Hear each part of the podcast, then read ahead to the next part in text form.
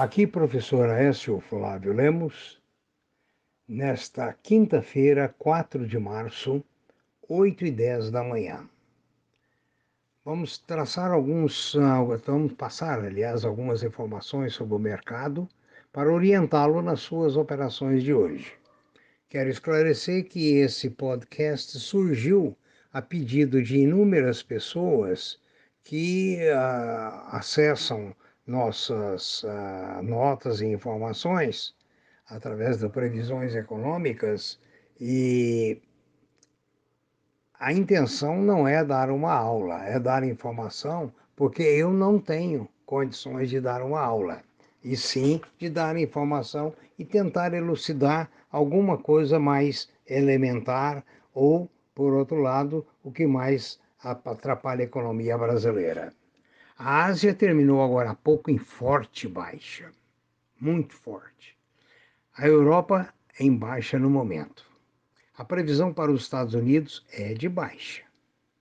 A previsão para o Brasil é de baixa. O dólar opera na casa de 5,63.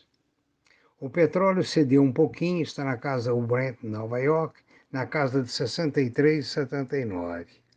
O ouro é o único metal que está com uma leve alta a 1.714. Os outros metais duros estão operando em baixa. As commodities estão operando de forma mista.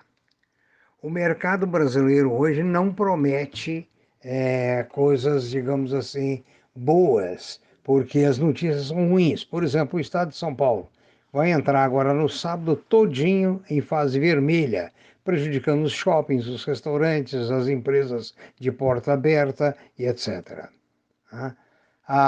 O Brasil registrou ontem 1.840 mortes por Covid, segundo o governo. A vacina segue atrasada, devagar, lenta como tartaruga. A notícia muito ruim para hoje é que o Brasil teve uma perda de 4,1% no seu PIB. O produto interno bruto do ano passado caiu 4,1%, abrindo caminho para uma possível recessão. Então, o Brasil deixou o time das 10 maiores economias do mundo. Ou seja, estamos andando para trás. Segundo alguns analistas, a década que terminou em 20 foi também década perdida. É uma pena. Mas vamos dar parabéns à nossa classe política, né, que nos ajuda a caminhar para o abismo. Muito obrigado, bons negócios, né, e prudência. A qualquer dúvida que vocês tenham, pode mandar, como sempre tem mandado, e-mail para provisoeseconomicas@gmail.com. Mais uma vez, um bom dia. Muito cuidado.